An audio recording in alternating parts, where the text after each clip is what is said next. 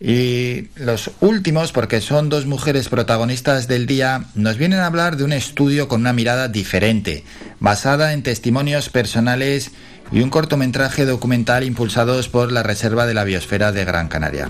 Arrojan luz sobre ese papel que tienen las mujeres, que es esencial en los sectores forestales y ambientales aquí en nuestra isla. Además, por supuesto, de la preservación de los singulares valores culturales y sociales del área que está amparada por la UNESCO. Hablamos de la Reserva de la Biosfera en nuestra isla.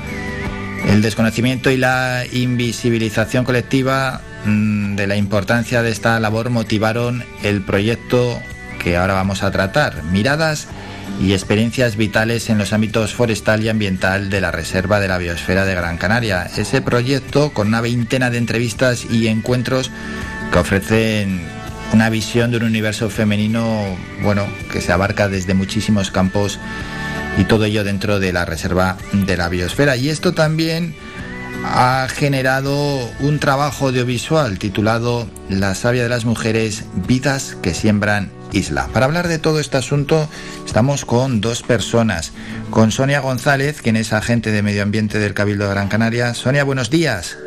Hola, buenos días, ¿qué tal? Realmente bien, y con Pilar Pérez, quien es gestora de la Reserva de la Biosfera aquí en nuestra isla. Pilar, buenos días.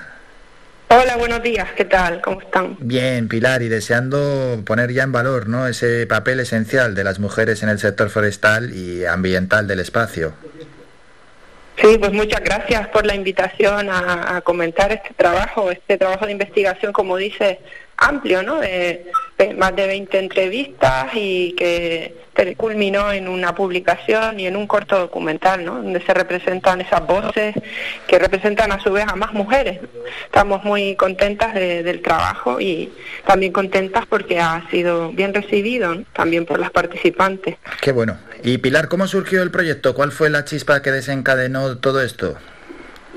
Esto fue hace unos años en el ámbito de la celebración de las jornadas forestales de Gran Canaria, cuando nos dimos cuenta pues que para exponer sobre temas de, mujer en, en, estos ámbitos pues no había mucha información, ¿no? No sabíamos realmente cómo ha sido el, la historia y cuáles eran las personas, eh, las mujeres en este caso, pues que estaban al frente de, estos valores. Si bien más se escucha sobre las mujeres rurales ¿no? en los últimos años, mm, en las mujeres en torno al, medio ambiente, a la conservación, e incluso a la historia, a las historias de vida que se dan en esos ambientes, pues había poca información o casi no existía, no estaba dispersa. Entonces promovimos este proyecto subvencionado por el gobierno de Canarias desde el Cabildo para intentar visibilizar e indagar un poco eh, ese principio de indagación, como decimos, ¿no? de que, había ocurrido y que está ocurriendo. Ahora vamos a hablar ¿no? de los resultados. Antes, Pilar, preguntarte por el desarrollo, por esas entrevistas, por esos encuentros. ¿Con quién fue? Pues estas entrevistas las desarrolló la cooperativa Teira, una compañera que se llama Nerea y Luna, pues se desplazaban a aquellos lugares donde habíamos eh, contactado previamente con, mujeres de, los entornos de la Reserva de la Biosfera, ya fuera porque tuvieron una profesión en el, ámbito que estamos comentando, o bien porque habían desarrollado un papel en sus vidas que era vital, ¿no? En el entorno y en, el en, mantener la vida propiamente dicho. Eh, no siempre vinculadas a una profesión, digamos, formal, ¿no? No siempre con un carácter eh, productivo, sino también de cuidados, al ambiente y a la vida. Una vez eh, se desplazaban, pues hacían de manera muy cuidadosa esa primera toma de contacto, esa relación y pues generando ese eh, ambiente de confianza, pues luego eh, empezaba la entrevista, ¿no? Que muchas veces se, se preveía que durara pues menos de una hora y a veces pues estaban hasta hora, hora y media, ¿no? Porque ha sido muy valioso y agradecemos mucho desde aquí que las mujeres hayan abierto también parte de, su discurso, su vida, su, su intimidad al final. ¿no? Sí, porque eran un poco reacias al principio. Siempre en general pues hay cierto rechazo ¿no? a, a, la administración en cierto modo ¿no? y sobre todo no solo a la administración, sino cuando se hace un trabajo de investigación social en el que no solo preguntas, digamos, por preguntas más, digamos, planas o objetivas, como en qué trabajas, qué haces y ya, sino cuáles son tus sentimientos, cómo, cómo ha sido tu historia de vida. Todos seríamos reacios, creo yo, ¿no? A, todos y todas a, abrirnos en banda con alguien. Claro, sí, sí, porque una cosa es hablar de tu trabajo, de la actividad que realizas y otra mm, abrirte y, contar tus sentimientos y determinadas opiniones, claro, ahí ya es más complicado, es verdad.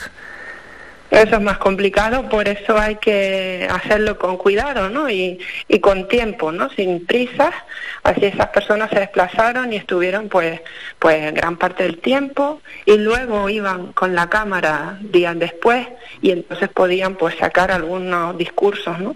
Pero no se iba digamos, como decimos eh, vulgarmente, a saco, a, con la cámara y a que se abrieran, ¿no? Sino que era un trabajo más lento, más cuidadoso, que requería pues más tiempo, ¿no? Ah, eso es importante, resaltarlo, sí, sí, sí. Es verdad. Bueno, y estas vidas, claro, lógicamente vinculadas a la naturaleza y a las tradiciones, Sonia. Eh, sí, absolutamente, sí. Eh, la verdad es que para nosotras, las personas que participamos, fue una oportunidad de, poner en valor y de, alzar un poco la voz de, las mujeres del campo, ¿no? Eh, a lo mejor, en, mi caso, ya que somos generaciones pues más nuevas, pues no hemos tenido tantas dificultades, pero eh, hablando con Pilar o con Nerea de lo que era el proyecto, sí me venía a la memoria la vida de, las mujeres de mi vida, ¿no? De mi madre, de mi abuela, de mi bisabuela, que eran mujeres de campo, panaderas, agricultoras, madres, amas de casa, eh, pero que no se veían, ¿no? Y estaban ahí y siguen estando ahí las mujeres del campo en, en Gran Canaria y en las islas en general. Sí, es verdad, porque muchas veces cuando pensamos en el campo y en determinados trabajos, todo está muy masculinizado, ¿verdad? Sí, exactamente. en mi caso, el sector forestal eh, está muy masculinizado, si bien en, los últimos años es verdad que se han ido incorporando cada vez más más mujeres al mundo forestal o en mi caso más concreto al cuerpo de gente de medio ambiente. Cuando yo entré no había mujeres, hace ya más de 10 años. Poco a poco pues eh, han, han, ido entrando mujeres y bueno, al final también es otra perspectiva que enriquece más la profesión. ¿no? ¿Qué sentiste y cómo te sentiste al ver que no había mujeres? Pues al principio era un poco raro, pero eh, la verdad que yo en ese sentido no, no puedo quejarme porque al final uno entra a una profesión como esta pues por, por pura vocación y empiezas a trabajar. Esta es una profesión que eh, no, no tiene fin, tiene una amplia variedad de funciones, entonces eh, el amor por la naturaleza es lo que te empuja y al final fui un poco también de la mano de, de muchos de mis compañeros, que en ese sentido yo tengo que decir que he tenido mucha suerte, ¿no? Eh, sé que hay compañeras que, que lo han tenido más complicado, pero pero no es mi caso. Yo en general hace ya desde el año 2018 que entré en la Brigada de Investigación de Incendios Forestales, yo solo tengo palabras de agradecimiento para mis compañeros por, por el equipo que tenemos de trabajo y por todo lo que he aprendido en estos años, ¿no? Y bueno, yo supongo que al final es una cuestión de esfuerzo personal, el, buscar la excelencia en tu profesión y tampoco estar mirando siempre, ¿no? Si por el hecho de ser mujer eh, voy mejor o peor que otras personas, porque al final aquí de lo que se trata es de aprender, trabajar y mejorar y prestar un servicio de calidad que es para lo que estamos. Vaya fecha, ¿eh, Sonia, para entrar en la brigada de incendios forestales? 2018, sí, sí, sí. Bueno, ya, ya hace años que venimos teniendo incendios complicados, ¿no? Pero, pero bueno, pero bueno, es así, unos, unos más que otros, ¿eh? Incendios complicados. Sí, sí, sí, por supuesto. Y, y los que vendrán, ojalá y no vengan, pero, pero bueno, hay que, hay que prepararse para que, porque estos incendios se van a seguir produciendo. Desde aquí pido a la gente que nos esté escuchando, por favor, que seamos cautelosos, sobre todo en verano, si me permites, que tengamos mucho cuidado porque detrás de los incendios está la mano del hombre, eh, la mayoría de las veces por imprudencia, y, y, en eso sí que podemos tomar medidas y ser muy cuidadosos y al final el que nuestra isla se conserve es responsabilidad de todos, ¿no? Entonces, bueno, nosotros estamos para lo que estamos, pero es la población de Gran Canaria la que tiene que cuidar de, nuestra tierra, de esa que tanto presumimos. Así es, porque por un lado está la prevención, pero claro, por otro lado tiene que estar la responsabilidad. Eh, el incendio, el que quiera, lo puede provocar. Exactamente. Eh, a ver, dentro de, lo que es la causa de los incendios forestales, la mayoría de las veces es por imprudencia, no son incendios intencionados. Por eso creo que es importante sensibilizar y, educar a la población en ese sentido. Eh, pero bueno, casi, mejor ¿eh? que sean de manera intencionada que no intencionada. Pues no sé si compartir eso, ¿eh? porque cuando hablamos de, de, intencionalidad de una persona incendiaria que, que da fuego al monte porque quiere obtener un beneficio del tipo que sea, eh, creo que es mucho más difícil de encauzar que si hablamos de desconocimiento, ¿no? que al final es lo que esconde la imprudencia y que, va con educación y con sensibilización del medio que nos rodea.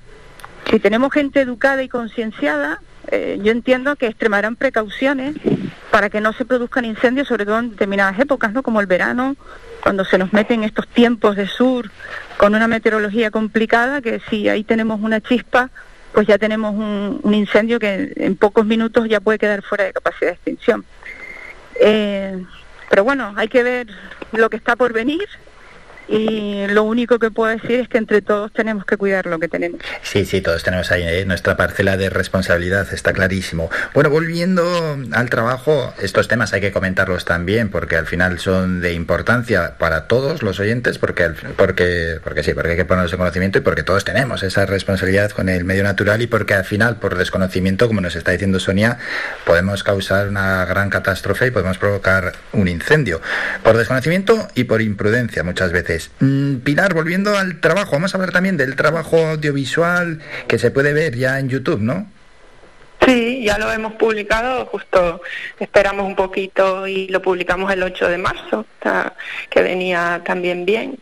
Y ya lo pueden disfrutar, les recomiendo pues que lo vean con calma, incluso que lo vean varias veces.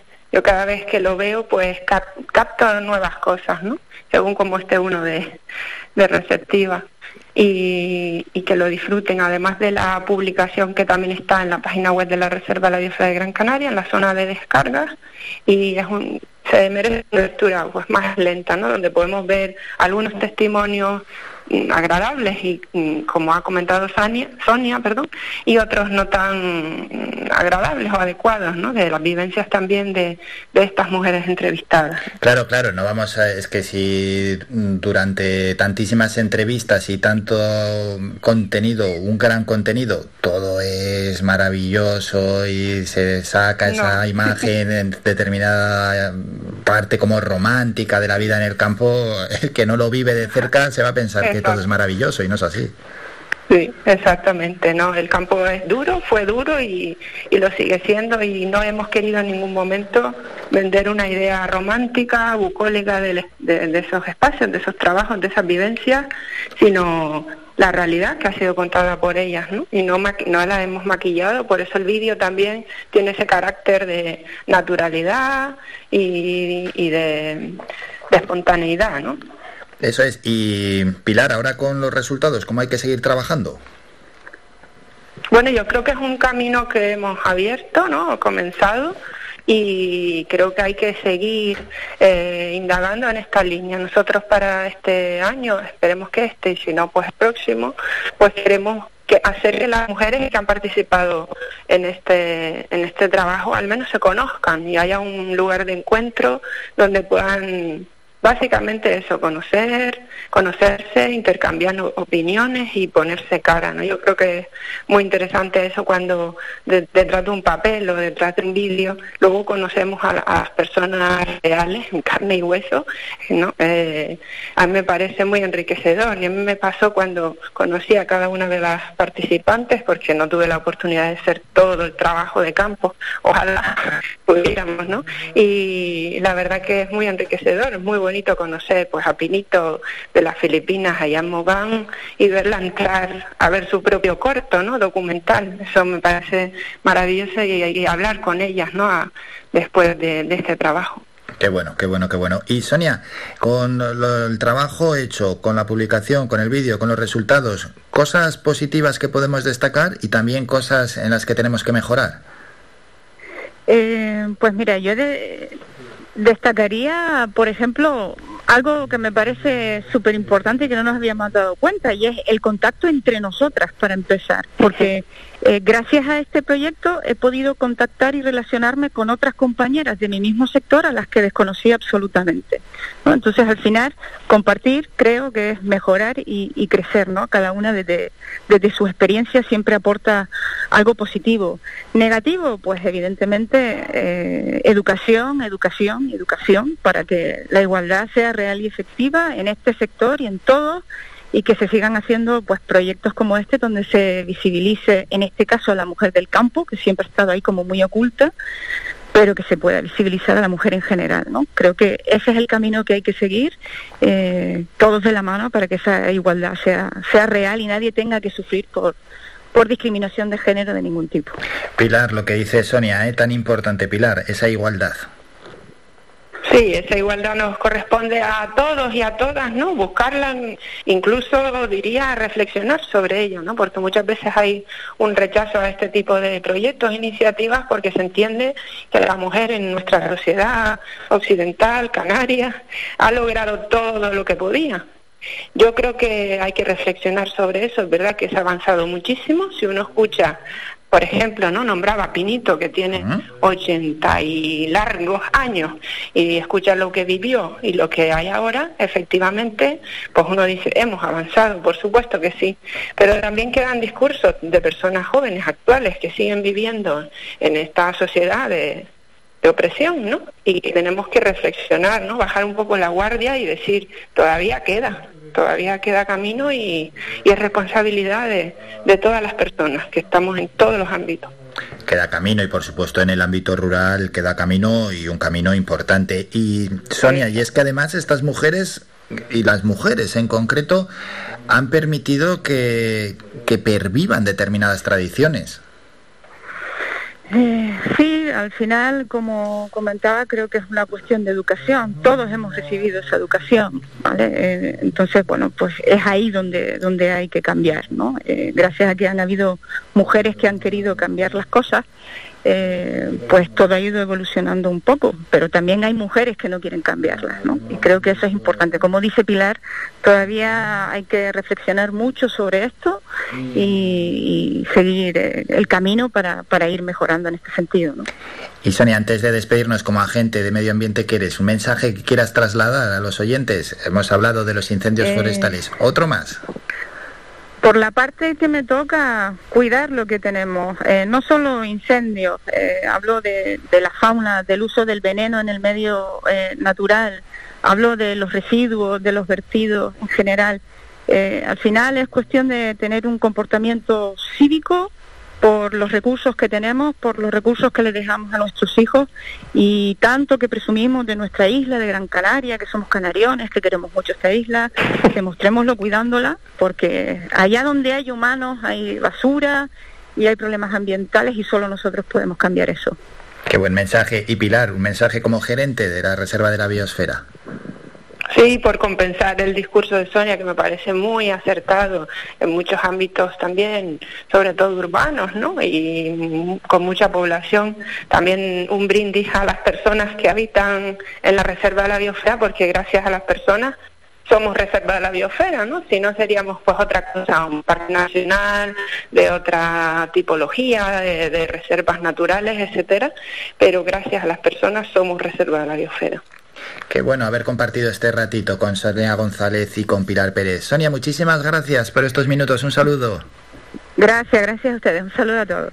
Y, Pilar, muchísimas gracias. Un saludo, gracias. Gracias a ustedes. Buen día. Hasta luego.